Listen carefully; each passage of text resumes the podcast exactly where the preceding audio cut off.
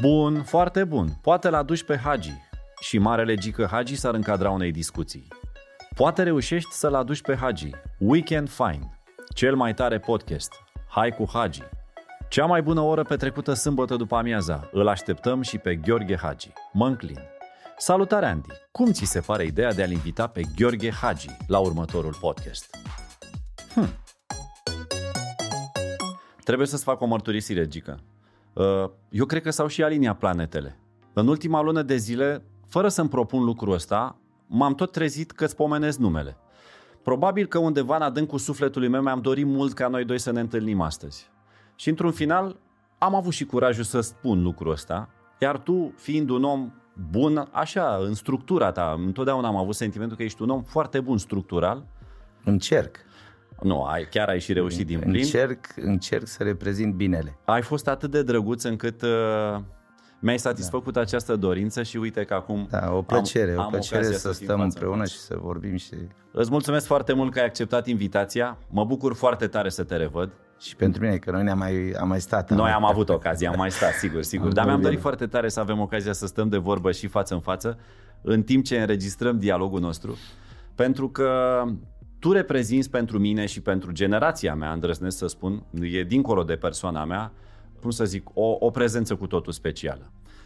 Eu cel puțin atunci când am deschis ochii și am dat cu ochii de fotbal, să-și înțeleg ce se întâmplă pe teren, nu doar că să mă uit și să văd niște jucători care să plimbă pe o, niște iarbă, da. dar fără să înțeleg ce fac.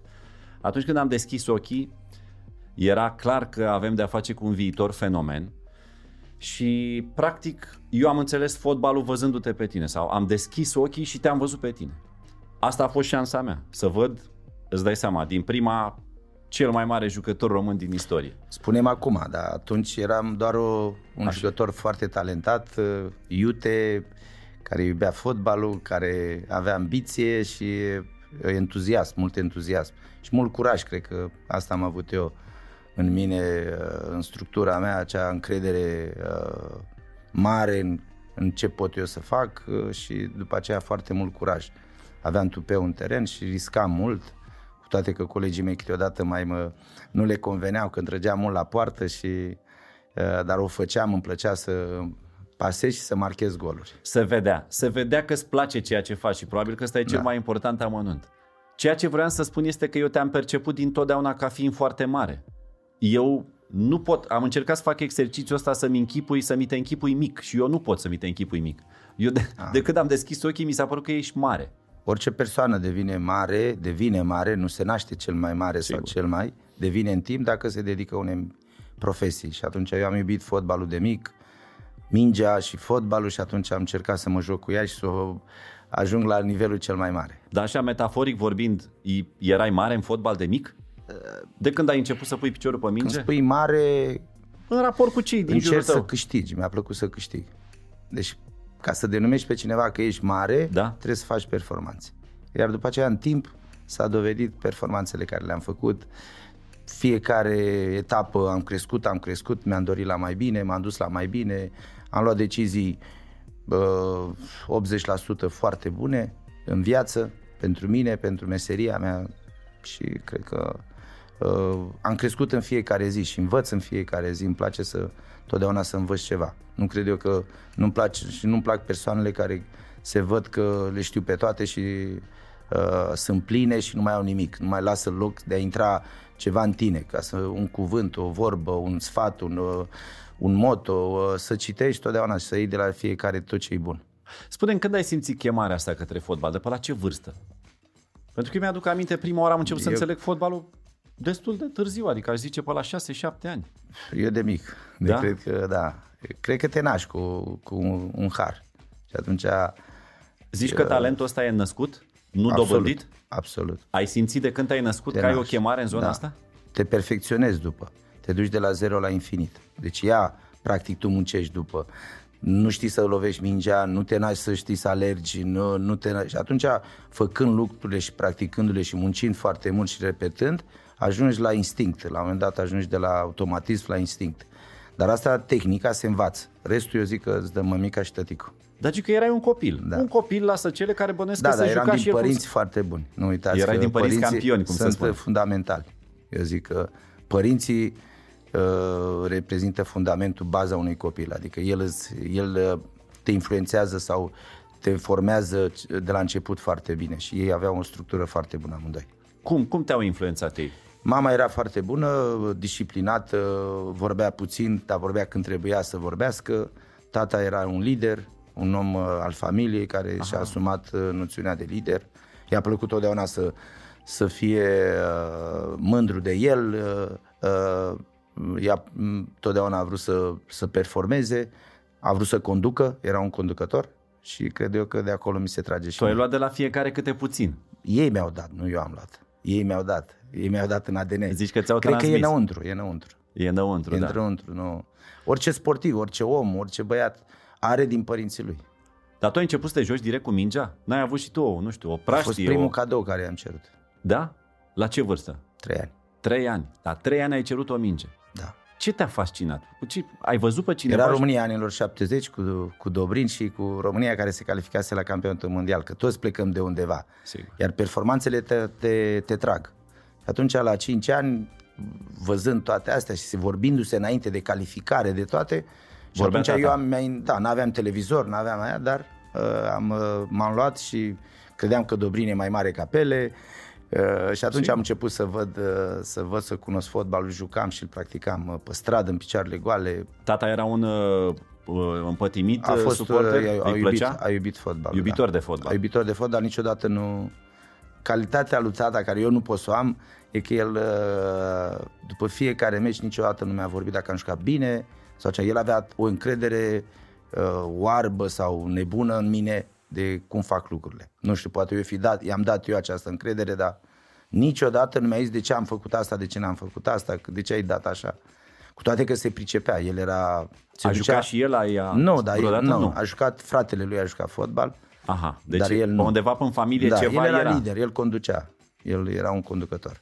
Era un lider și de el am luat această personalitate uh, să ieși în față, să-ți asumi lucrurile, să... El avea lucrul ăsta și l-asuma.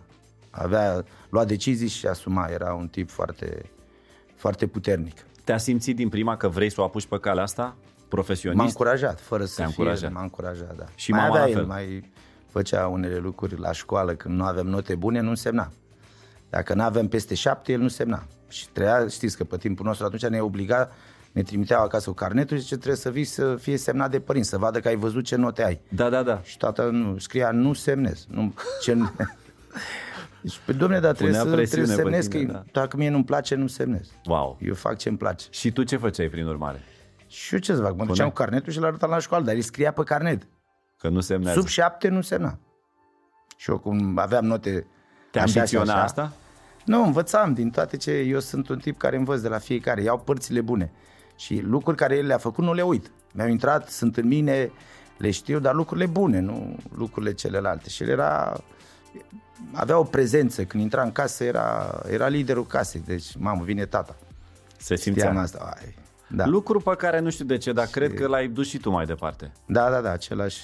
Păi da, te iei și pun amprenta. De, de aceea v-am zis că părinții sunt primii, cei 8 ani de acasă, sunt primii care uh, bagă în tine lucruri.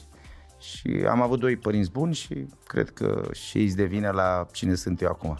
Într-o zi o să invit aici, Da. dar fără tine, Da. pe Kira, pe Ianis separat. Da, foarte bine. Fiecare pentru ce sunt ei, Kira pentru ce e ea, Ianis pentru ce e el, nu în calitate de copii ai tăi, dar sunt sigur că ei vor vorbi la fel despre tine cum Da, vorbești tu zis despre foarte tatăl bine. tău. Eu dintotdeauna mi-am dorit ca ei să se identifice și să facă, să se dedice la ceva, să le placă ceva. La 15 ani sau la 14 ani sau când am stat cu ei de vorbă, le-am am avut această discuție. La Ianis a fost mai simplu că de mic și-a dorit uh, L-ai și el simțit. mingea. Era cu mingea cu fotbalul. Kira trebuia să descoper ce îi place și ce vrea să se facă, pentru că se spune de la 14-15 ani trebuie să știi în cine investești. Ca să-ți fie bine la bătrânețe trebuie să investești în tineri. Așa a fost și, Și în atunci- cazul tău, așa îți spunea și ție tata? Nu, asta am- e, E mai nouă. Am, am scos-o de eu, Da, de la da, mine. da, asta de a e a ta. mea. Asta e a mea, da. Da, da, da. Adică, cred eu că la o vârstă, deja cu copilul trebuie să comunici pentru ce te dedici. Că eu trebuie să investesc ca să-mi fie liniște și bine la bătrânețe sau el să aibă grijă de mine că dacă o să am nevoie, atunci trebuie să investești în el. Și atunci, practic, eu îl sprijin, nu-l fac. Sigur. Eu doar îl sprijin pe copil uh, să-și îndeplinească visele. Eu mi-aduc aminte că în perioada de atunci, sau puțin mai devreme, o generație mai, mai înainte, părinții totuși își doreau de la copiii lor o meserie sigură. Da. Să aibă, domne, ceva Să identifice cu ceva. Dar știi care, de ce trebuie să faci asta? la Nu? Pentru că niciodată nu dai faliment. Eu când văd că unii au zis că viitorul Hagi o să dea faliment, că dacă nu o să meargă, cum? Eu am o profesie. Și eu totdeauna o să fiu căutat. Dacă sunt valoros, o să vină și să mă caute. Foarte Așa adevărat că- ceea ce spui. Și voi câștiga un salariu, tot o să am. Adică Sigur. important e să ai o profesie. Acest lucru le-am zis la copii. Să-și facă o profesie, să se ducă, să dedice, să muncească. Cât e ea, că după aia câți bani ai, oare cât, ce contează, cât de mulți, cât de puțin. Trebuie să știi să-i chipzuiești, să trăiești cu, cu lucrul ăsta. Unchiul meu, care e profesor de matematică, e chiar cel care m-a influențat pe mine, dar am terminat și eu aceeași facultate, care e un profesor excepțional. Adică odată ce ajungi să faci cu el matematică, e, ai șanse foarte mici să scapi. Nu, n-ai, te curentează pur și simplu. El a fost nu iubitor de fotbal, a visat să devină fotbalist. Probabil cam din același motiv din care ai visat și tu.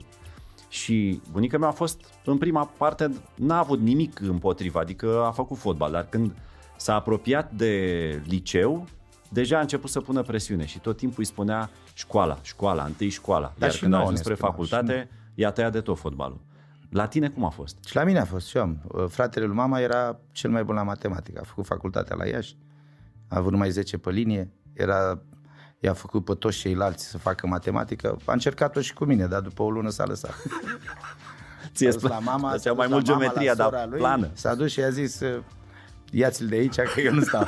El îmi spunea pe aici, mi intra pe acolo, meșea, eu eram cu fotbalul. Deci, și-a dat seama la 14 ani că eram la liceu, să intrăm la liceu, să Da. facem meditație ca să intrăm, să fim la un liceu. N-a putut, n-a. Dar părinții n-aveau chestia Deci asta, eram- părinții tăi, domne, întâi trebuie să fie școala, școala pe primul loc? Au avut încredere în tine că nu, fotbalul tata, e... tata totdeauna se spunea patalamaua la mână. Adică Spunea, să ai, nu? Da, se spunea, da, cum să nu. Pe de asta am și mers la facultate, de asta am și făcut anumite lucruri spuse de ei. După mine, eu jucam, vreau să joc doar fotbal. La- Ei m-au îndrumat spre, spre această direcție. Să ai o diplomă, că, Doamne ferește, nu știi ce se întâmplă. Așa pentru e. că atunci nu ne gândeam că meseria, cum e acum, e până la sfârșit, dacă te apuci de fotbal, uh, se trăiește bine și după, poți să fii director, poți să fii uh, președinte, director sportiv, uh, marketing, să conduci instituții. Fotbalul e deja, uh, cum să zic, e o firmă importantă în care poți să lucrezi și poți să, e multinațională, e, sunt atâtea cluburi și poți să... Sigur, astăzi este aproape... Uh, Da. A devenit o E industrie o pe care meserie, atunci nu e o vedeai. industrie și e o meserie care uh, poți să o faci și fără să joci și după, după ce nu mai joci fotbal. Tu când te-ai apucat de fotbal te gândeai doar la cariera de jucător, înțeleg. să joc, vreau să joc. Era o plăcere pentru mine mingea, să am mingea și să mă joc cu ea. Deci nu suportam să o aibă alții. Asta cred eu că am avut iar o calitate foarte mare. O lege atracției se cheamă Da? și eu știam să fac lucrul ăsta. Tu cumva ai atras și privirile de la început. Tot probabil datorită acestei legi a atracției. Atrăgeai și Pentru că mingea Vreau și să prin fac ceea ce ce nu făceai făceau cu ea, alții. atrăgeai și privirile. Făceam ce nu făceau alții, ce era mai greu. Ce, ce făceai și nu făceau alții? Păi numărul 10 ce face, adică fac mai multe lucruri de, deodată. Spectacol. Da, p- numărul 10, care e și creativ și imprevizibil. Ai știut dintotdeauna că o să fii numărul 10? Din totdeauna mi-a plăcut să decid. Frumos. Și cred că numărul 10 face diferența și decide.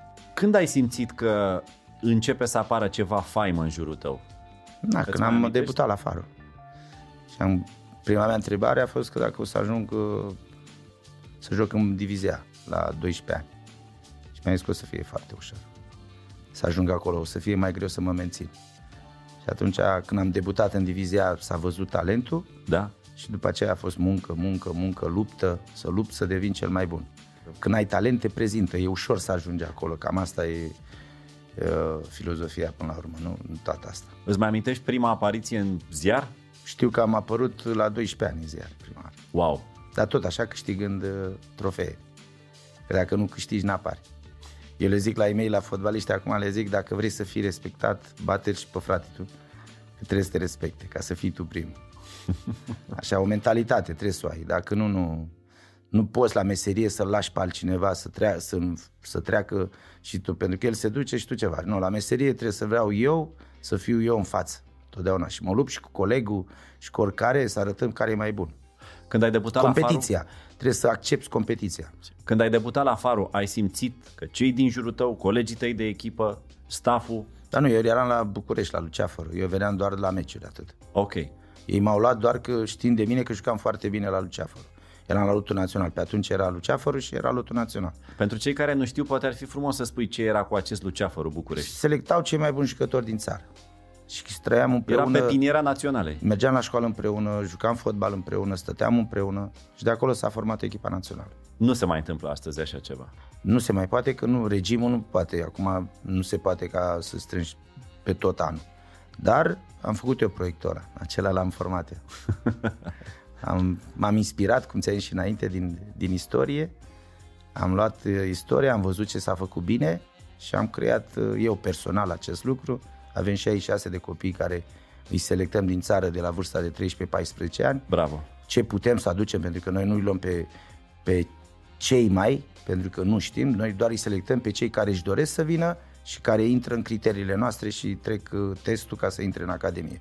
E Academia de elită, avem 66 de copii care avem grijă de ei de casă, masă, școală, tot ce fac, stau împreună, trăiesc împreună, se antrenează, muncesc și au spiritul de, de învățăm să joace colectiv bine fotbal. Este impresionant ce ai făcut tu la Academie. Am avut o discuție despre subiectul ăsta cu Simona Halep, încercând să aflu da. de la ea dacă are în minte uh, o posibilă academie de tenis. Și a fost foarte, a vrut să fie foarte limpede că ea nu o să poată niciodată să facă ce ai făcut tu. Pentru că e mai mult decât o investiție ce ai făcut tu, spunea ea și avea mare dreptate, spunea că tu ți-ai pus viața ta, totul e acolo, adică nu e vorba doar de investiția financiară. Absolut, dar cred că când vorbim de Simona se poate orice. Oh, fără discuție. Chiar a rămas, a rămas aceea... o întrebare în aer. Pentru că ea mi-a zis că nu, nu exclude subiectul ăsta, dar în momentul de față se gândește mai degrabă la tenis. Și am zis, poate ar fi bine să-l întrebăm pe Gică dacă el s-a gândit la Academia Hagi atunci când juca. Da, înainte să mă las. Deci, spre sfârșit. Imediat când am ajuns la Galatasaray în ultimii trei ani, da? deja mă informam, începeam să-mi scriu totul de cum să fac. Dar până atunci? Da, nu, nu. Nu te-ai gândit. E, deci vezi, pericolul planează. Că asta i-am zis. Că nici, da. probabil că nici eu nu s-a când vezi ce fac după, cum fac, cum mă duc, da, să investești, să pui, să faci o, o academie, un copii tineri, e un lucru extraordinar. Îți spun ce mă impresionează pe mine în mod deosebit la povestea asta cu Academia Hagi. Dincolo de faptul că ea încearcă să astupe un gol pe care l-a lăsat dispariția sistemului prin care apăreau jucătorii de fotbal în România, prin care tineri cu potențial talent ajungeau să facă N-a ceea dispărut ce... nimic, au, ele există, da? nu sunt tratate foarte serios, așa cum am tratat-o noi. Asta e problema. El există prin licențiere toate cluburile din prima liga, a doua. Așa. a treia trebuie să aibă dosar, trebuie să aibă centru de copii și juniori, așa cum era și înainte. Și? Numai că el nu, nu îi se dă importanță. Acolo se pun toate principiile, toată, tot ce înseamnă să formezi un jucător, uh, de la cum te comporți, ce mentalitate ai, cum trebuie să, vă, să susții colegul, cum să joci fotbal împreună, să trăiești împreună, să lupți ca să ajungi mare, eu cred că nu, nu se dă importanță. Noi i-am dat cea mai mare importanță. Și de acolo am făcut-o după în 10 ani, am câștigat foarte 27 de titluri de campion și locul 2 și locul 3 nu mai vorbesc, avem atâtea de și am ieșit și am dat o mentalitate, am produs jucători, am devenit o fabrică care produce jucători. Știți ce mi place foarte tare? Că voi îi duceți pe acești copii pe care îi aveți în, uh, în academia voastră, îi duceți întâi la școală. Și după aia la antrenament. Avem de toate grijă. Mi-aduc aminte că tu întotdeauna toate, spuneai că toate. tu nu te omorai prea tare cu povestea asta cu școala. Nu, trebuia să o fac. Pentru mine era obligatoriu să o Niciodată părinții mei nu mi-au făcut nimic. Nu mi-au făcut temele, nu au venit la mine. Era responsabilitatea mea. Sunt un timp responsabil. O simțeai tu? Eu sunt un tip responsabil. Asta știu. Și atunci orice fac, uh, eu sunt responsabil, să... Și plus după aceea era onoarea familiei, deci nu puteam să-l fac de, de râs pe tata, să nu fac datoria la școală, să trec clasa sau... Că asta era obiectiv, obiectivul meu, era să trec clasa, nu să fiu cel mai bun din clasă. Sunt niște și atunci lucruri... aveam niște, planificam totul de atunci și nota când o luam, că fiecare trimestru trebuia să aveam un 4. Aveam, dar după aceea trebuia să știu când uh, să iau nota ca să trec clasa și să mă duc și dar făceam ce îmi plăcea, după aia fotbalul, la mine a fost, tot era raportat la fotbal. Sunt niște principii foarte folositoare în comunitatea din care tu faci parte, în comunitatea de a români. Și ăsta e un lucru foarte bun. Faptul că tu simțeai că nu poți să dezamăgești și că trebuie să fii bun la școală pentru că e vorba de o onoare nu, a familiei. Nu e legată numai de noi, e legată de, în general, de principii, Crezi că toți avem principii de asta? viață. Așa ar fi, așa Pentru ar fi, mine așa ar fi principiile ideal. rămân totdeauna, deci de aceea le chemăm principii, nu reguli. Regulile se mai schimbă. Dar principiile Da. rămân pe viață oricând se schimbă și cât trece timpul. Se schimbă doar moda, modul în care ne îmbrăcăm, cum ne tundem, cum sunt pantalonii evazați, înguști, pantofii. Ok. Astea se schimbă, se pot schimba, adică reguli Da. dar nu principiile. Cine, stă, cine are principii în, uh, luate, făcute din familie, pentru că familia e cea mai importantă, ea e cea mai importantă și ea trebuie să-ți implice, să, să-ți implementeze aceste principii de bază. De a ști să te comporți, de a ști să respecti unul care e mai în vârstă ca tine, de a ști să tași când vorbește unul mai mare, uh, să te dai la o parte, să dai bună ziua când ieși din casă, la cel care treci pe stradă, nu să treci așa și să nu te intereseze nimic. Sunt lucruri importante care să, cum mi-a zis mama, contează ce scoți, nu contează ce hram porți, contează ce scoți pe gură. Frumos. Și eu când scot pe gură, ați văzut, și chiar când am foc, scot, dar răspund. Adică după aceea chiar... Pentru că și ești câteodată- foarte sincer, Și Gică. câteodată se împlinește. Pentru că ești foarte sincer. Să nu fiu mai, mai așa că s-au împlinit. Auzi, știi ce? Că noi întotdeauna trecem așa peste ele ușor sau uneori nu le înțelegem și le luăm, uh, nu le luăm, nu, nu intrăm în profunzimea lor. Mi-aduc acum aminte de la una la alta când ai zis și era un moment în care erai deranjat de reacția celor din fața ta care erau din presă, când ai zis să, să vă facem statuie. Prietenii mei, prietenii mei. Da, da, da, când ai zis să vă eu facem sunt al lor și ei sunt cu mine, că Da. asta e de când ne-am născut. Dacă uh, ei ar trebui să fie că f- suntem împreună în joc și eu că am, dacă am devenit mare, am devenit unul de al lor care aveau nevoie de mine. Merităm să ne facem statuie, mă, ce facem noi în 10 ani, în condițiile care sunt în România, sociale și tot ce vreți voi, trebuie să ne facem statuie. Bă, nici nu ne dădeam noi seama atunci cât adevăr era în toate Da, No, vorbele dar am astea. zis-o doar așa ca să vedeți, ca să se vadă cât de ce performanțe mari erau în acel moment. Chiar dacă în alte sporturi devenisem campioni mondiali, uh, în handbal, în canotaj, în, în uh, gimnastică, Așa e. era un moment când fotbalul era la o înălțime, la un nivel uh, extraordinar. Da? Să Și fii de-abia la campionate astăzi realizăm. europene, mondiale, să, com- să fii în competiție cu cele mai bune echipe din lume, era ceva fantastic, o generație, tot români eram și noi. Și noi am dat un sens că se poate. Dacă muncești, dacă ești selectat bine, dacă știi să o faci, dacă ai mentor foarte bun, profesori, atunci cum să nu poți să ajungi să devii cel mai bun? E- Eu cred că uh, pentru mine e singura strategie care am în viață să încerc să devin cel mai bun. Nu există alta. Și cumva strategia asta ți-a și reușit. Adică nu e, nu, nu e doar la nivel, uh, cum să zic, uh, teoretic. Faptele vorbesc. Tu ai dus-o și practic. Nu, faptele vorbesc după, că acum noi putem să povestim, că avem ce Sigur. povesti, dar rest, uh, lucrurile care rămân totdeauna sunt faptele. Mi-aduc Toți aminte că suntem la, trecători și rămân faptele. Ele, la un moment dat, în timp găsești răspunsuri și răspunsurile sunt faptele. faptele astea sunt astăzi unele dintre ele de domeniul incredibilului. Faptul că, de exemplu, la un moment dat ai semnat cu trei echipe. Atât da, erai de bine, bun. asta face parte dintr-o carieră, se întâmplă și eu am fost copil, că mai ales Se când ești întâmplă. copil, când Se ești întâmplă copil o- și că de... asta vrea să arate că am fost dorit. Eu tot timpul am fost dorit. Păi de Pentru ce că oare? binele totdeauna e do- bu- cine e bun și e, face bine, e dorit. Eu asta știu. Um, Încerc să ocolesc cât pot mai mult rău. Te doreau atunci trei cluburi. Toți mă doreau. Sigur, Inclusiv Dinamo m-a dorit. da. Așa este, da. Ultima a venit prea târziu. A venit prea târziu. Așa și am zis. A fost prea târziu. Dar tu aveai uh, cumva prin familie dinamoviști care s-ar fi bucurat? Înrăiți. Înrăiți. Da, bineînțeles. Inclusiv soția acum. Socrul meu e dinamovist și soția era. Acum cred că e cu viitor. Toți s-au făcut cu viitor. Dar Păi înainte da. erau dinamoviști. Dar la vremea respectivă au fost mai, ra, mai cum să zic, s-au mișcat mai repede Craiova, Steaua și Sportul e- Studențesc. Da, a fost mai, mai repede, au fost mai concreți.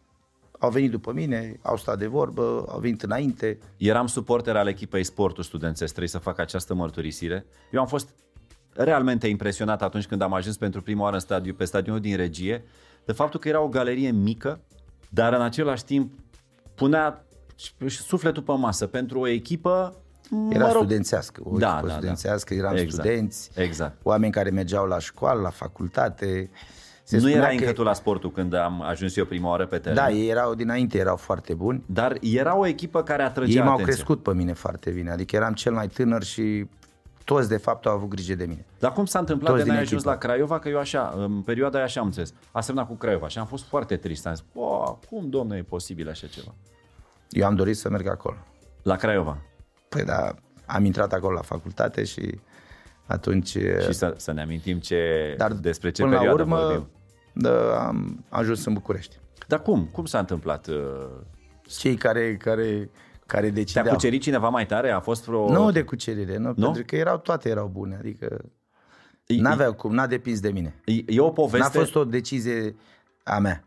A, ok. E, pentru că e o poveste care spune că ai plecat uh, cu lotul național și în lotul național cei de la Terheș sportul era- respectiv... Terheș. Da, da, Terheș, care Gino a fost și și așa colegul mai... meu după. Nu, Terheș care stătea cu mine în cameră și spunea colega și eu îi spuneam ce colega mă, că eu mă duc la Craiova. și s-a întâmplat așa Și el ce ca zicea? el. Tot Și insista? El, da, nu, tu ești colega, tu vei fi colega cu noi. Și, Și așa te-ai- s-a întâmplat. Și când te-ai întors... Nu Când mă a- așteptam, m-a așteptat cei de la sportul la aeroport și nu m-a așteptat cei de la Craiova. deci e asta reală a fost. povestea. Asta a fost. Pentru că dacă nu, eu plecam în pregătire, mergeam la cu echipa care mă aștepta, că nu aveam eu unde să mă duc. Dacă trebuia să mă duc la Constanța, la părinți, și ce să fac cu ei? Era acolo, nu mai vreau echipa. Și atunci au venit ei, ceilalți n-au venit și am, am urcat în mașină și am plecat în Italia cu ei. Nu cred că realizezi ce a însemnat pentru suporte echipei sportul studențesc vestea că tu ai ajuns la echipa Știu asta. că, Fai de că s-a, de la de la câți spectatori erau în tribună, la în al doilea an erau deja plin stadion. Adică au venit când au văzut fotbalul care se juca acolo și performanțele și fotbalul care l-am jucat și echipă frumoasă eram, băieți frumoși, toți erau Da, frumoși, mai puțin eu. A, Gică, de ce Da, zici toți. așa? No. Să știi că am, am, am poze din perioada aia de frumoși, atunci, erau, că pe uh, vremea aia suporterii Era investeau o în echipă fotografii. frumoasă, sportul Zențesc era o echipă frumoasă, plină de studenți, tineri, entuziasm, motivație, aveam, nu aveam presiunea rezultatului, deci m-au crescut în uh, foarte bine să câștigi și după aceea la un moment dat mi-a- am plecat. În perioada în care tu ai jucat la sportul studențesc, noi, am, noi suporterii am descoperit pentru prima oară ce înseamnă să te bucuri la o victorie. Da. Pentru că până atunci, să știi, noi ne bucuram la egaluri. Pentru noi egalul era un prilej de sărbătoare. Uh, Înfrângerea era, nu, nu semna nimic, adică nu, nu, Nu, la plec- sporturi nu i-a- n-a existat presiune niciodată. A existat un entuziasm enorm, era un grup extraordinar, Da. se trăia bine, era frumos, uh, la nivel de cultură ridicat pentru că erau studenți, facultate, tot era... Se simțea asta. asta. învățai, da, era mediul în care stăteam noi, unde stăteam, era Unde tot stăteați, la, Gica, fel, la un studențesc și uh, în, uh, la La IEFS? La, în căminele la IEFS? EFS, da, Aha. da, la EFS acolo. Chiar în și- cămine stăteați? da, da, acolo, da, în căminele acelea care erau camere foarte bune, apartamente, aveam Ok, camera confort, foarte- aveam... Dar nu vile. Nu, nu, nu, aveam bine. Nu. Știi că în ziua de azi când te stăteam gândești la un doi în fotbalist. cameră, ăia mai tineri, adică nu era chiar așa. Și cum bine spui, că mi-aduc aminte de povestea asta, odată cu venirea ta la echipă, brusc stadionul a devenit neîncăpător. A venit de car, A venit de car. care joacă pentru public, S-a schimbat tot. care joacă pentru public, pentru suporteri, care se uită într-o parte și dă, joacă în altă parte, lucruri care nu le gândește nimeni, riscă, aduce pasiune, aduce adrenalină, mai face ceva din când în când, îi iese câte un șut și e ceva extraordinar, auleu ce a făcut ăsta, dar el de fapt dă din 10 și nimerește una, cum s-a întâmplat și la mine. Eu știu. Cum s-a Tu întâmplat cam și la te-am mine. Dar nimerai mai important multe e din să ai 10. curajul să dai de 10 ori la poartă. Sau de 3 ori la poartă sau de 7 ori. Uh, Dacă nu încerci, nu vei reuși niciodată. Deci trebuie să ai o încredere nebună în tine, să încerci, să încerci. Totul vine de la curaj. Asta e foarte important. Eu în carte am scris convingere, credință și curaj. Sunt trei lucrurile care te poartă la victorie. Hagi Aseca aia. Îți mai aduce aminte de această lovitură? Că s-a scris la un dat, vorbeam despre ea. Era, Mi-aduc se aminte discuta că am despre marcat folia multe, seca. multe goluri. Am marcat. Și noi am venit și am spus, stai mă puțin că asta nu e folia seca, e o folia seca mai aparte, e personalizată și drept urmare o boteza să răm Hagi Seca. Da, eu cred că și eu la rândul meu am văzut la alții. Da? Am încercat să le fac, da, cu siguranță. Am văzut Brazilia din anii 82. Cum Iar- face mingea la Hagi Seca? Deci Pentru se cei care nu, care nu sunt despre, nu, nu, nu înțeleg că n-au văzut. Prinde o, la, la jumatea drumului e foarte înaltă, dar după aia cade jos. Incredibil. Este Dar, ca o dronă uh, care și trebuie face să- ceva Și neașteptat. trebuie să lovești cu, cum zic acum unii, trei degete. Adică să nu o lovești în plin, doar cu vârfurile de la laba piciorului, adică cu degetele. Cu cât mai impactul e cât mai scurt, atât ea va avea o, un, o viteză foarte mare până la un moment dat, la jumătate, după aia pică. Dar astea îți vin exersând, exersând uh, foarte mult. Și Câteodată ți este, am zis, orice șut pentru mine din afara carierului, în primul rând trebuie să-l încerci Da? și după aia să ai și noroc să-l nimerești. Dar asta înseamnă, după aceea, în spate stă multă muncă, multe repetiții. Ați văzut la Simona sau la tenis de masă ce rapiditate au. Aia face parte din repetiții. Dacă repeți, ajungi la instinct, să faci totul din instinct. Să-ți vină fără să gândești. Așa am ajuns și noi, la un moment dat sportivi, așa ajungem.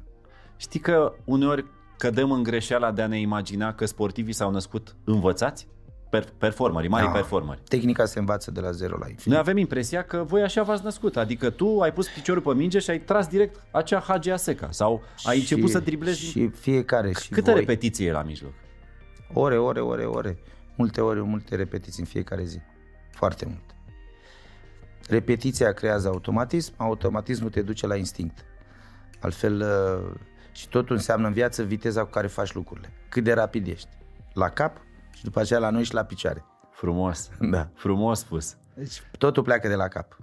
N-aveți lucruri care vă distrăgeau atenția în perioada aia atunci, Gică? Ba da, cum să nu? Nu crezi că noi atunci nu făceam ce fac și ei astăzi? Copiii, toți.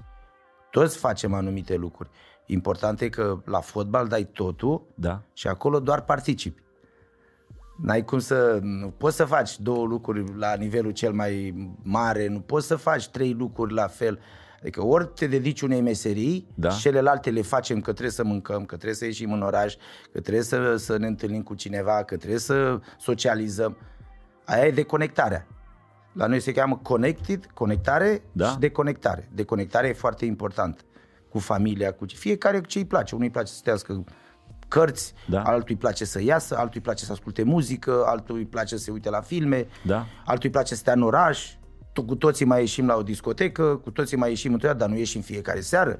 Unora Nu e le că place stai. mai mult deconectarea decât La conectarea. toți ne place acum la și sportivilor, cred eu și în Spania, care sunt campioni mondial, practic la masă, eu am învățat, au paharul de vin pe masă, dar depinde cât bagi în tine. Da. Degustat poți să guști, poți să vezi, dar nu înseamnă ce bagi. În tine trebuie să bagi fotbal mult, meserie, Deci- deci, antrenament foarte mult. Unii încurcă măsurile. Trebuie mai mult la conectare și mai puțin la deconectare.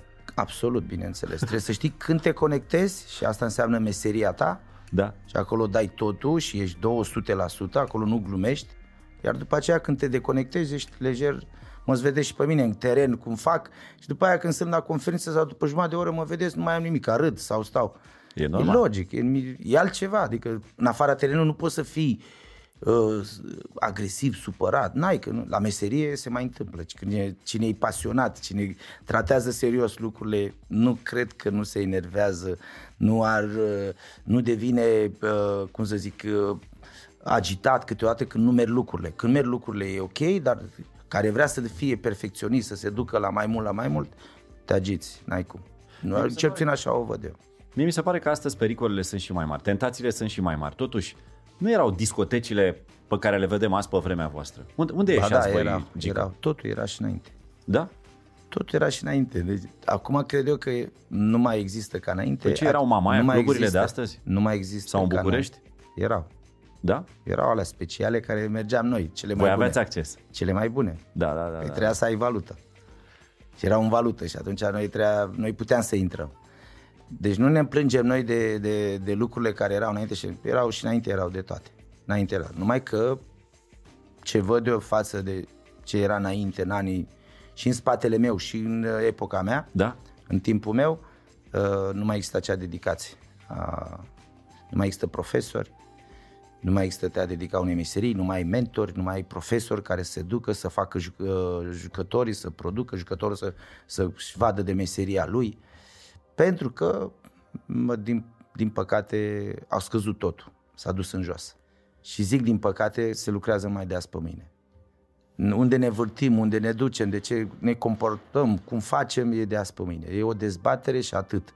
Nu există proiecte, nu există cum vom arăta peste 5 ani, peste 10 ani. cum să construim succesul, cum să-l facem, să-l știm, să-l planificăm, să existe acele persoane. Din păcate, deja nu mai suntem uh, invidioși, poate, cu, cu părțile bune. Suntem deja, nu mai e invidie, pentru mine nu mai e invidie, e răutate. Prea mare. Lupta cea mai mare e între binele și rău. Și atunci eu zic că de, binele trebuie promoționat mult mai bine, de, mult mai mult decât rău. Adică și... oamenii mari trebuie promoționați, trebuie lăsați să vorbească, trebuie dat rol, să joace un rol principal, să se ducă să vorbească, pentru că ei, implicarea lor, face, îi fac pe ceilalți mai buni, pot aduce numai bine. Rău există, inclusiv orice persoană, cred că nu e făcută numai, are și momente când greșește, Fără când discuții. face toți, există, dar nu trebuie să ne uităm la el prea mult.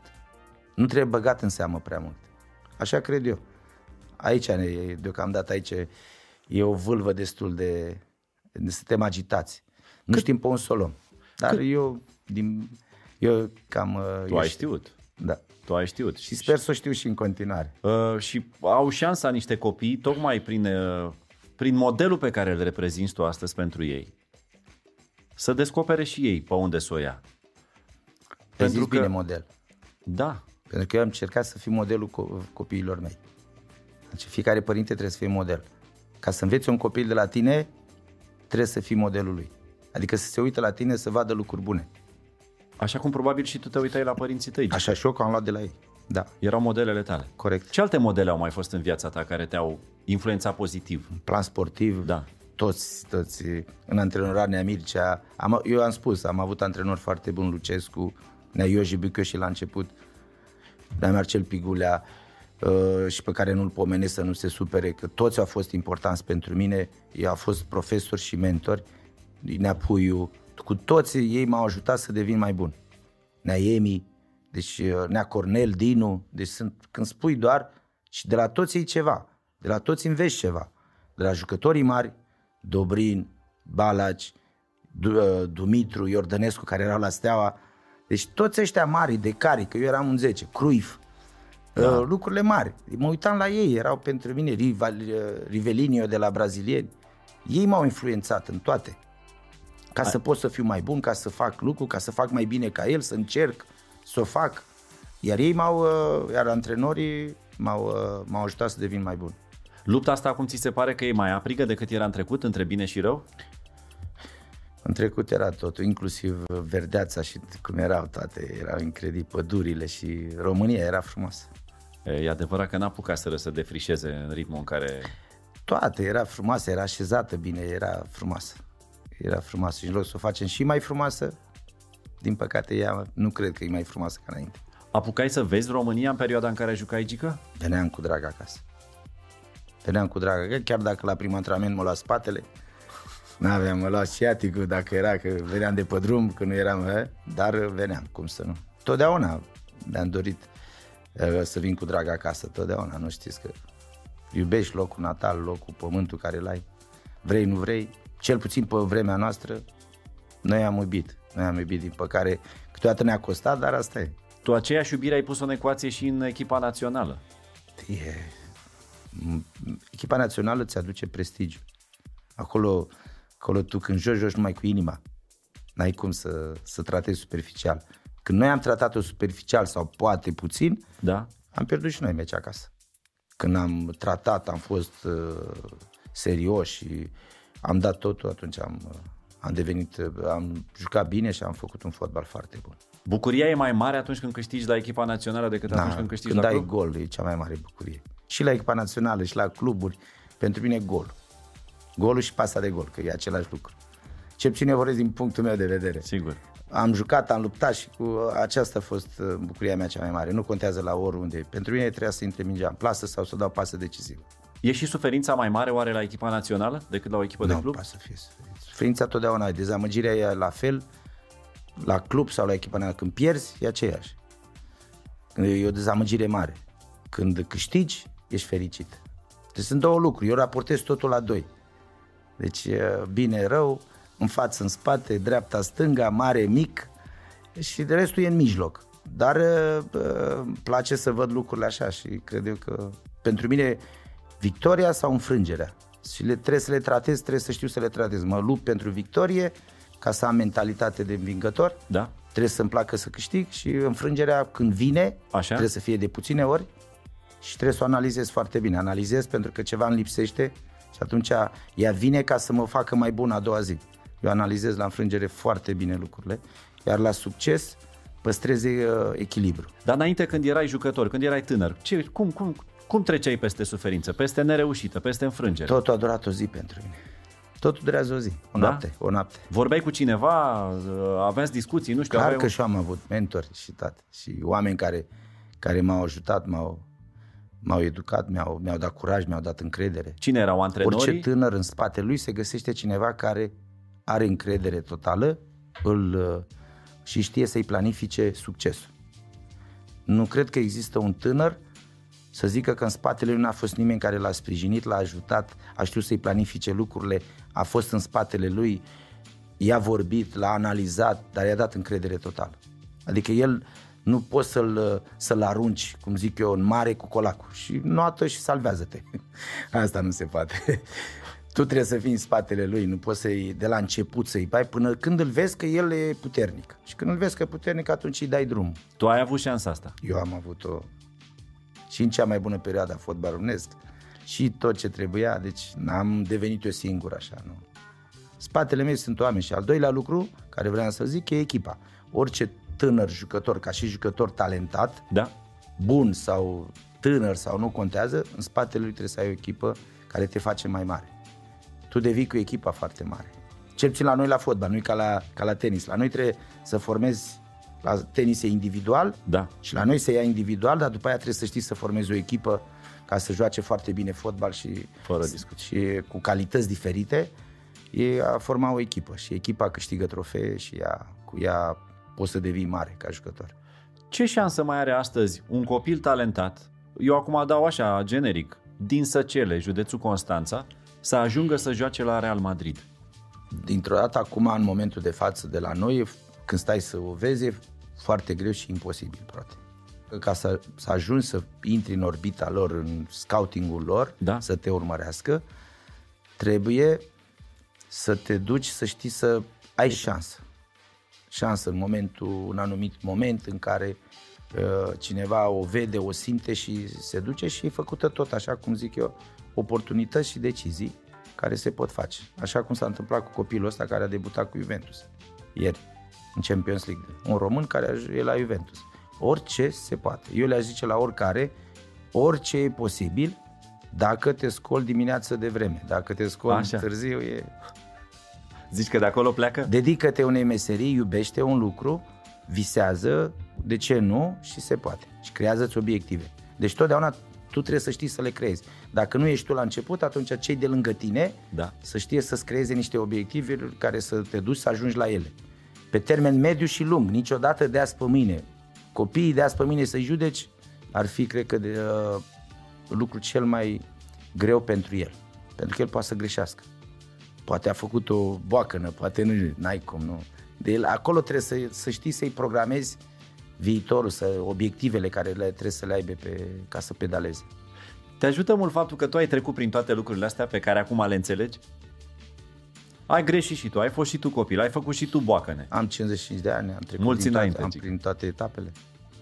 Am ce să povestesc, am ce să zic. Nu, vorba e că ai jucat. Am, le am Și faptele, înțelegi că am altfel faptele, jucătorul. Am faptele, am, uh, mi-am scris, mi-am notat, că îmi place să scriu să, să... și după aceea să creez. Uh, Ce am luat, am învățat de la Cruyff, e că el a zis că în fiecare zi trebuie să fii deschis să înveți, să devii mai bun. Eu cred că toți copiii pe care i-ai tu la Academie astăzi au o mare șansă. Sper din tot sufletul ca ei să o realizeze. Este probabil cazul ideal pentru ei. Adică dacă de undeva ar putea să Toți acei apară șansa aia de care vorbeam noi mai devreme, i-a cel mai apărut probabil la de ei, aici. Pentru că eu, din când am format-o, Da? am, am dus-o la un standard foarte, foarte bun. Adică să nu fim nimic inferiori legat de, de infrastructură, Da. legat de echipament, ca să creezi o mentalitate. Ca să creezi o mentalitate unor oameni, Da. trebuie să le creezi un mediu foarte bun, competitiv, de calitate. Nu cantitate, calitate, să aibă să vadă, să simtă că stă, are Nike pe el, are un echipament bun, că uh, are teren unde se antreneze, aparține unui club, clubul investește în acei copii, mâine, poi mine va avea o șansă să ajungă la, la, la cei mari și condițiile, am creat condiții foarte bune. Iar antrenorii care să-i antreneze la noi, nu este copilul lui. Aha. E copilul nostru, a tuturor. Tuturor cei 200 sau 100 ceva de angajați care suntem, uh, toți, aparținem tuturor. Și noi încercăm să, să-i, uh, să-i dezvoltăm să-și îndeplinească visele fiecare. Uh, la un moment dat am citit că antrenorii de la Academie sunt bine plătiți. Și mi-am adus aminte în foarte același bine, timp, bine. foarte bine plătiți. Și mi-am adus aminte că atunci când Cei mai bine plătiți din țară. ești antrenor, când ai fost antrenor la viitorul. Adică eu am început acum 10 ani. Da. Tu întotdeauna ai jucat cu aproape pro, adică ai antrenat aproape pro bono. Da. Păi ți se pare normal? Nu, pentru că prima oară grija mea era să, să-mi țin clubul. Pentru că eu sunt uh, proprietar da. și la un moment dat, uh, cum zic, uh, trebuia să-mi țin clubul să, să, să știu să-i plătesc, să le dau lor și ei erau mai importanți, nu salariul meu care era. Ai mers până acolo încât ai considerat că e mai important cum nu, să eu zic, mi-am luat mai acțiuni, important eu am luat, sunt acțiuni. Eu eram Sigur. acționar și dacă am, am ieșit pe profit și cum șase ani am ieșit pe profit, așa că Păi una e una și alta e alta. Calitate de acționar e calitate de acționar, Bineînțeles. calitate de angajat care depune eu efort ca, trebuie remunerată. Într-adevăr, am luat doar uh, salariul minim pe economie. Atât. Restul am făcut 5 uh, ani muncă profesională. Wow, asta spune foarte multe despre calitatea ta umană. Fără să iau un bonus. Ți s-a părut drept asta? Da. Da? Pentru că ceilalți trebuia să ia. Wow. Eu trebuia să-mi fac datoria de... Pentru că în, în spate era acționarul. Și trebuia să-și plătească angajații. Nu trebuia să iau, creez condiții pentru ei. De rămânea ceva, ok, după aia eram și eu la, la rând. Dar eram ultimul, niciodată primul. Mie mi se, mi se pare că asta spune da. foarte multe despre calitatea ta umană. E logic, trebuie să știi să dai, dacă vrei să primești. Asta e antreprenorul deja. Deci nu trebuie să ceri înainte, trebuie să dai tu prima oară și așa se face și business Prima oară se face infuzie de capital, ca după aceea să stai să-ți vină reveniu, să poată să-ți vină în timp. Ai simțit la un moment dat că ai devenit și antreprenor? N-am vrut să mă simt. Nu, nu. Uitați de mine cu asta când mă puneți deja. Nu-mi place să vorbesc, nu-mi place să vorbesc de bani, nu-mi place să vorbesc despre lucrurile astea, îmi place să vorbesc tehnic de partea mea, de munca. Mai bine spus, banul da? e o consecință la tot ce faci. Fără cum e și rezultatul. Și rezultatul cum? meciului e cum ai făcut. Și cum ai scos-o pe asta la capăt? Cu, dacă tu ești uh, antreprenor, dar vrei să fii concentrat doar pe fotbal. Simplu, că trebuie să, cât ai atâta trebuie să, te, să vorbești. Deci da. când vorbești trebuie să știi cât ai. Da cât produci și cât Ți-ai ai. luat consilier pe lângă tine, ceva? Da, pe dar nu avem 100 de oameni, nu sunt singuri, avem ai, președinți, normal. avem vicepreședinți, directori coordonatori, sunt toată lumea. Deci, dar ai, ai delegat, um, ceea ce se spune, ai, ai am delegat. delegat. bineînțeles, cu ei și cu mine, da, împreună. Ți-a venit ușor Noi să avem de... cuvântul de împreună mult în clubul nostru, deci... Foarte frumos. Și la bine și la asta mergem împreună, ne vorbim, ne zicem ale noastre, dar suntem în familie acolo. Am impresia că e foarte important acest cuvânt pentru tine împreună. Mi-aduc aminte de momentele mai puțin uh, fericite de la, de la echipa națională atunci când unii n-au înțeles că ar fi trebuit să fie foarte la fel de împreună cu tine întotdeauna. Și au, cumva ai fost lăsat singur la un moment dat. Mă știu să mă repliez și știu să mă să muncesc după aia. Nimeni nu e obligat să stea cu mine. Dar ar fi fost da. frumos să fi rămas, să, să, nu, să nu te fi lăsat singur, să, să simți că ești în continuare Dar nu, n-am fost singur niciodată. Ei, eu sunt... vorba vine. Cât eu mi-aduc aminte eu chiar de o declarație. Al, eu sunt al oamenilor care, care a suporterilor. Eu sunt al lor. Restul, normal că sunt etape și etape, momente și momente. Unele sunt mai bune, altele sunt mai puțin bune. Dar nu, eu sunt al uh, publicului și al uh, juca fotbal pentru ei și în continuare muncesc și fac lucruri pentru ei. Eu cred Noi că trebuie ei... să-i mulțumim pe ei. Fără ei ce face? Vedeți în pandemie. Pare că nu mai are niciun... N-are, n-are, n-are, n-are farmec. Totul e rece. Totul e rece. Nu e cald, nu vezi căldură. Publicul aduce căldură, aduce iubire. Și atunci se leagă, se, îți dă adrenalină, te motivează. Te duci acum la meciuri, zici că te duci parcă facem antrenamente. Publicul a simțit întotdeauna că tu faci toate lucrurile astea pentru el. Am jucat pentru el. Pe el, fără el în tribună, pentru cine joci? Deci publicul te iubește pe tine cum nu știu dacă am mai iubit vreun alt jucător la noi. Eu mă simt iubit. Păi pentru că ești foarte iubit. Așa că n-am rămas singur. Doar că unii au zis că s-au dus în altă parte. Asta e, m-am dus și eu în altă parte și gata. Viața a mers înainte. Mi-aduc aminte că astăzi de Gala Hagi, 60 de mii de spectatori au umplut. Că atâta era capacitatea Da, a fost, da. stadionului la vremea respectivă. Da. Nu era construită arena națională pentru cei care n-au prins evenimentul ăsta. Că erau mai mulți. Da, poate erau chiar mai mulți, da. Că n-aveam pe vremea aia, cum Dacă se aveam cheamă. stadion mai mare, veneau mai mulți. Sigur, Da. sigur. Atâta... A fost și așa foarte mulți. Îți mai aduce aminte de momentul ăla? De gală? Da, e, e un moment în care cred că mai puteam să joc fotbal. Simți acum? Cred, da, văzând așa și cum știu când m-a retras, dar am vrut să ies pe poarta din față, n-am vrut să fiu împins. Așa am crezut eu că e bine să ies în momentul acela, cu toate că mai cred eu că mai puteam să joc.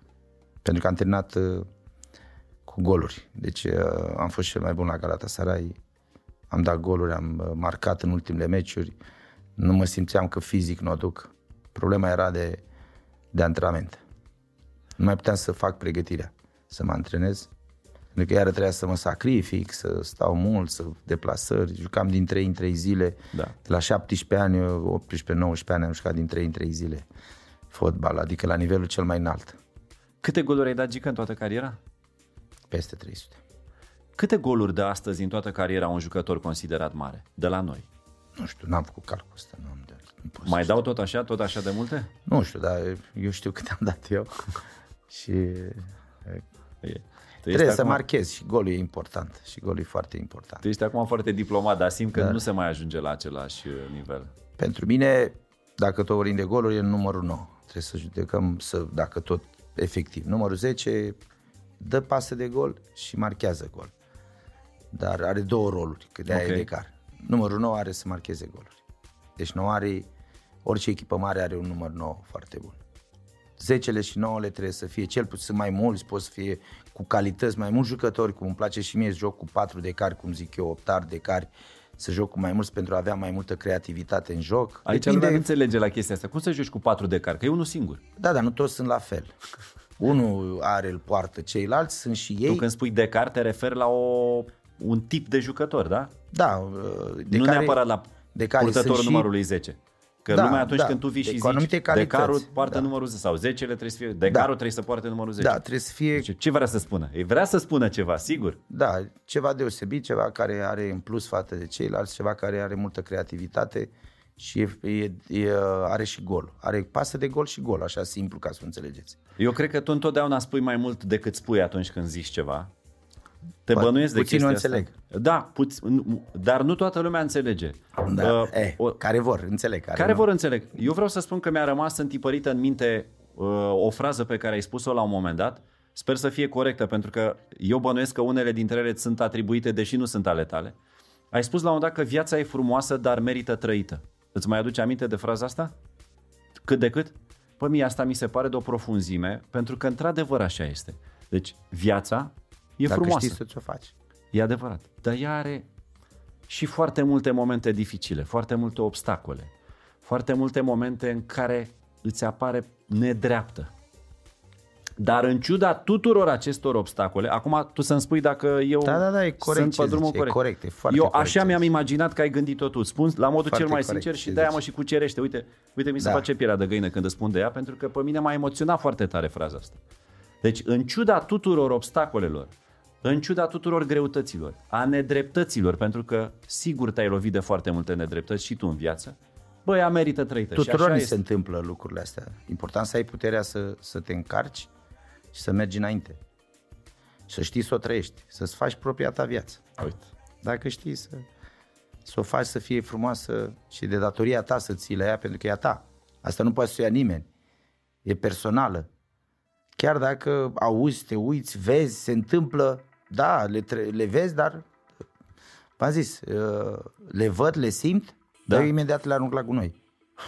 Și după aia îmi văd de ale mele, le văd de lucru, unde trebuie să mă duc, ce trebuie să fac, cum să o fac, cum trebuie să devin mai bun, ce iubesc, ce datorii am, datorii în sensul de la familie, am o familie și trebuie să știu, mă duc la ea și imediat, adică lucrurile mele dragi care îmi sunt și fiecare care le are. Obligațiile mele care le am.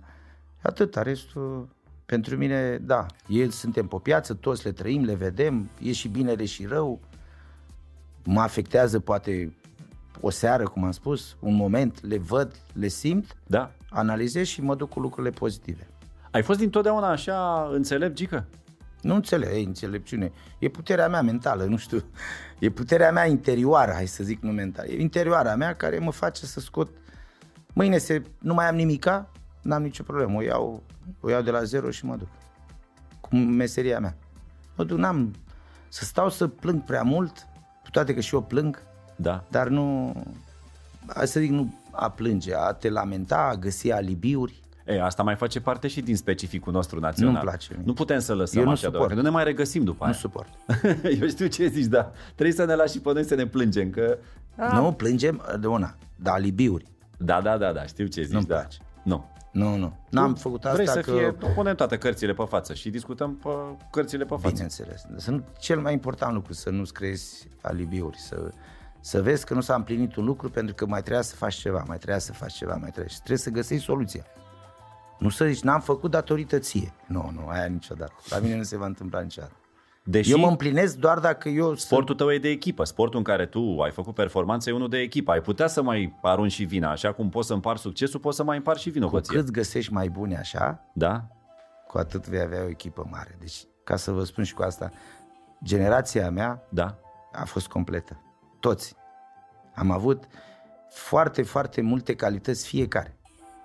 Și de personalitate, și echilibru, și inteligenți. Toți. Toți aveam personalitatea. Nu puteai să te duci să-l atași pe cineva sau să faci ceva, pentru că imediat. Dar toți știam că jucăm cu toți împreună. Noi aveam, eram un grup foarte unit, care jucam bine împreună. Deci de ce jucam bine și am fost așa de sus? Pentru că toți eram competitivi, la nivelul cel mai mare. Astăzi nu se mai întâmplă lucrul Nu, ăsta? astăzi nu se întâmplă. Trebuie să-i găsești. Pe noi ne-au găsit.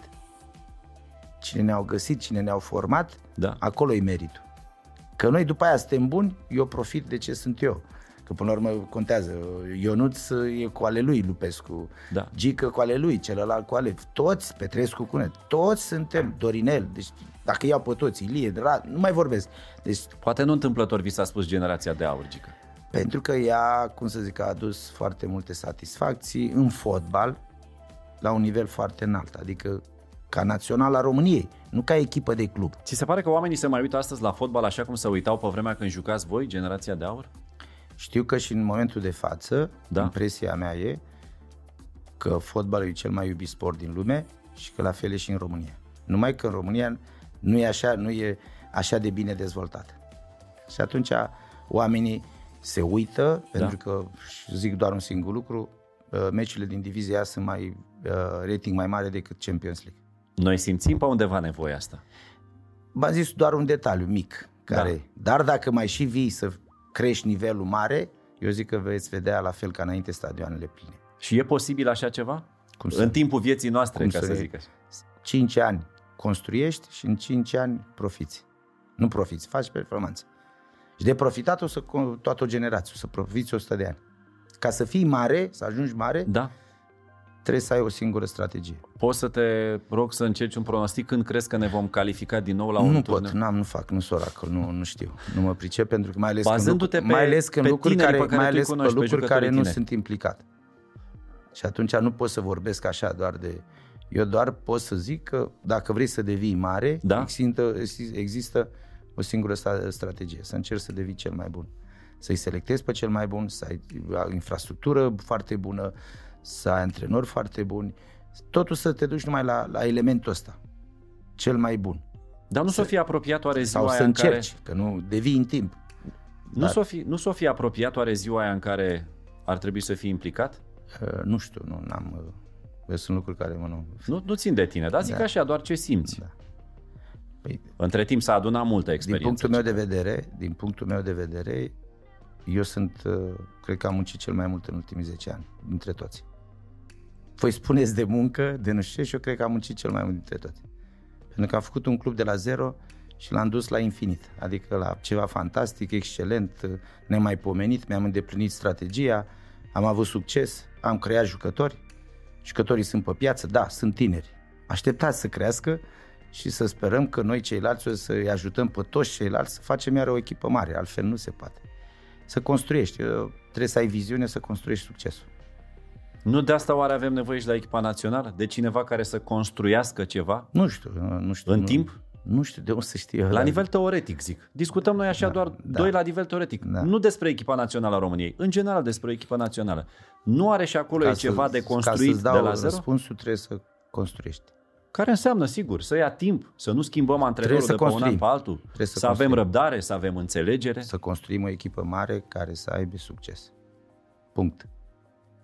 Să vedem dacă se va întâmpla sau nu. Vom vedea că în timp vom găsi răspuns. Eu știu doar că în momentul de față trebuie construită o echipă mare. Altfel nu o să avem, o să fim dezamăgiți uh, și nu o să fim fericiți niciodată. Nu avem cum să fim fericiți. O echipă mare înseamnă o echipă care câștigă, are victorii. Cam cât timp e așa să construiești o echipă mare? Națională. Îți trebuie timp. Nu știu. Îți trebuie timp. Nu sunt acolo, nu simt totul. Deci nu trebuie se poate face așa într-un an, doi. Eu v-am zis proiectul meu cum a fost 10 ani. Dar uh, trebuie un proiect. O echipă mare. Uitându-mă așa la cum s-au dus ăștia primii 30 de ani după anii 90, mi Asta, s-ar e părea cea mai că ar... Asta e cea mai mare problemă.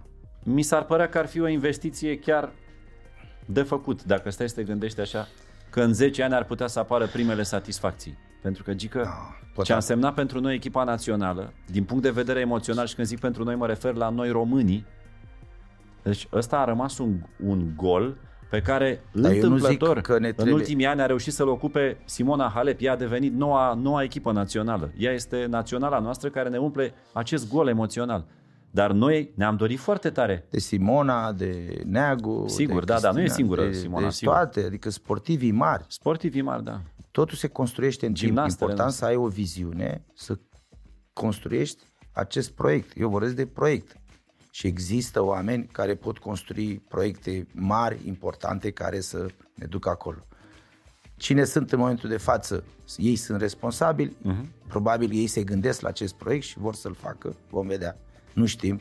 Și la mine doar am spus două cuvinte, deci de la cuvinte până să, să faci lucrul ăsta, există un lucru foarte important, că mulți vorbesc, dar puțin se pricep. E un lucru esențial. Că mulți poate să vorbească, că și eu vorbesc, dar după aceea vine partea a doua. Cât se pricep? Tu te și pricepi. Eu, nu aș, știu, eu nu, doar eu, vorbesc. Eu zic un lucru care l-am învățat de la alții, adică de la un om mare care se cheamă Johan Cruyff. El a zis lucrul ăsta. Că mulți vorbesc, dar puțin se pricep la fotbal. Mie mi se pare că și copiii ăștia talentați din fotbal, care astăzi sunt copii, așa cum și tu ai spus foarte bine, merită și ei satisfacțiile pe care le-a trăit generația ta, generația de aur. Cum să nu merită? Sunt convins că și ei își doresc, și ei se dedică, și ei, unii dintre ei, sunt muncitori exact așa cum erați și voi.